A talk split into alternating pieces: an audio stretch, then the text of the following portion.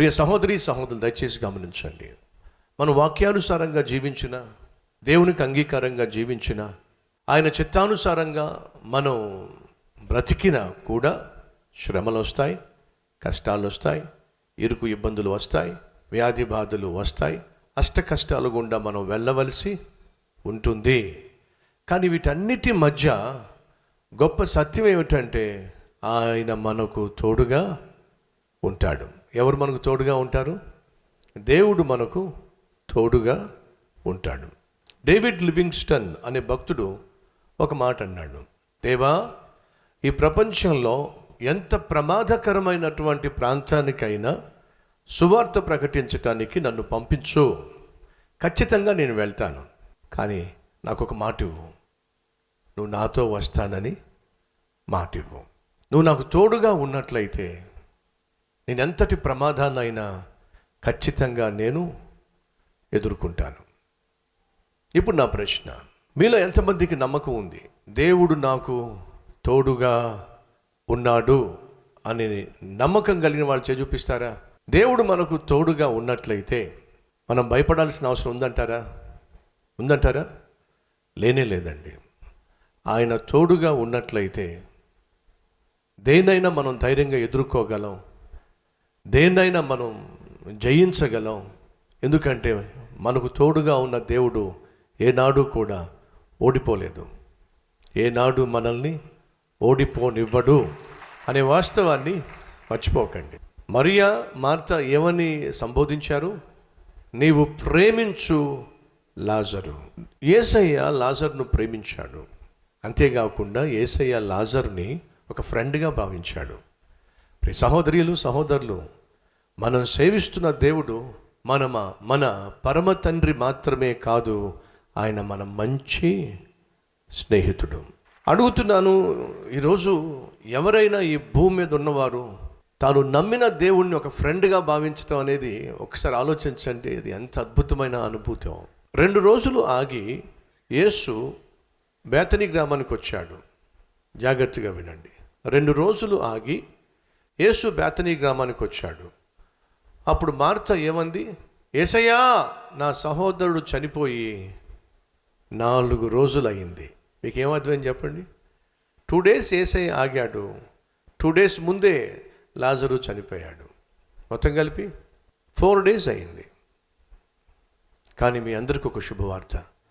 పరిస్థితులు నీకు నీ చేతులు జారిపోవచ్చేమో కానీ రోగము నీ శరీరంలో ముదిరిపోవచ్చేమో కానీ యేసుక్రీస్తు బాగు చేయలేని రోగం కానీ యేసుక్రీస్తు పరిష్కరించలేని సమస్య కానీ ఇప్పటి వరకు ఈ భూమి మీద పుట్టలేదు అనేది వాస్తవం. అదే సమయంలో యేసుక్రీస్తు ఒక మాట అన్నాడు వచ్చిన ఈ రోగము మరణమునకు సంబంధించింది కాదు. మరి దేవుని నామము మహిమపరచబడడానికి వచ్చింది. ఈరోజు మన మధ్య ఎవరైనా ఉన్నారా? అనారోగ్యంతో బాధపడుతున్నవారు. ఎందుకు వచ్చింది ఈ రోగం నాకు అని మనసులో మదన పడుతున్న వాళ్ళు నాకే ఎందుకు వచ్చింది అని లోపల దేవుణ్ణి ప్రశ్నిస్తున్న వాళ్ళు ఉన్నారా? ఆ రోజు మార్తా మరియా మేము దేవుని బిడ్డలం కదా ఏసయ్యకు మేము ఆశ్రయం ఇచ్చాం కదా ఏసయ్యను మేము ఆశ్రయ దుర్గముగా విశ్వసించాం కదా మరి మా ఇంట్లోనే ఎందుకు ఇలా జరిగింది? మా కుటుంబంలోనే ఇలా ఎందుకు జరిగింది? మా ఇంట్లో ఎందుకు ఈ శ్రమలు? ఈ ప్రశ్నలు సహజంగా వచ్చేస్తూ ఉంటాయి. దయచేసి గమనించండి. దేవుణ్ణి నమ్ముకున్నంత మాత్రాన కష్టాలు రావని కానీ దేవుణ్ణి విశ్వసించినంత మాత్రాన ఇరుకు ఇబ్బందులు రావు అని కానీ ఎక్కడా లేదండి. అడుగుతున్నాను ఇనుమును పుటం వేస్తారా? లేకపోతే బంగారాన్ని పుటం వేస్తారా? ఇప్పుడు మనం ఒకవేళ పుటమి వేయబడుతున్నాము పరీక్షించబడుతున్నాము అని ఒకవేళ మనం భావిస్తున్నట్లయితే దేవుడు ఎందుకు మనల్ని పరీక్షిస్తున్నాడు చెప్పండి? మనము బంగారం కాబట్టి ఆయన పుటం వేస్తున్నాడు. ఎందుకు పుటం వేస్తున్నాడయ్యా అంటే యాకోబో నిన్ను నేను ఇబ్బంది అనే కొలిమిలో వేసి పరీక్షిస్తున్నాను.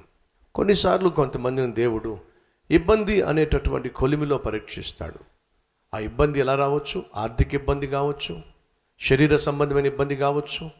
కుటుంబ సంబంధమైన ఇబ్బంది కావచ్చు ఉద్యోగపరమైన ఇబ్బంది కావచ్చు వ్యాపారపరమైన ఇబ్బంది కావచ్చు. ఎందుకు తన బిడ్డలను ఆయన పుటము వేస్తాడు అంటే ఆయన పరిశుద్ధుడు గనుక మనం కూడా పరిశుద్ధంగా పరిపూర్ణంగా ఆయన దృష్టిలో ఉండాలని ఆయన మనల్ని పుట్టమి వేస్తాడు. రే సహోదరి సహోదరులు మరలా చెప్తున్నాను.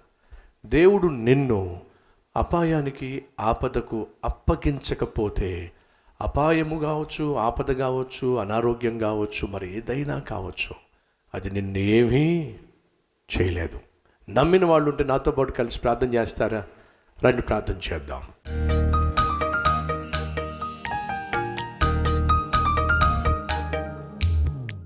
మహాపరిశుద్ధుడు అయిన ప్రేమ కలిగిన తండ్రి బహుసూటిగా స్పష్టంగా నాయన మాతో మాట్లాడావు. ప్రార్థన ఇలా మొదలైంది.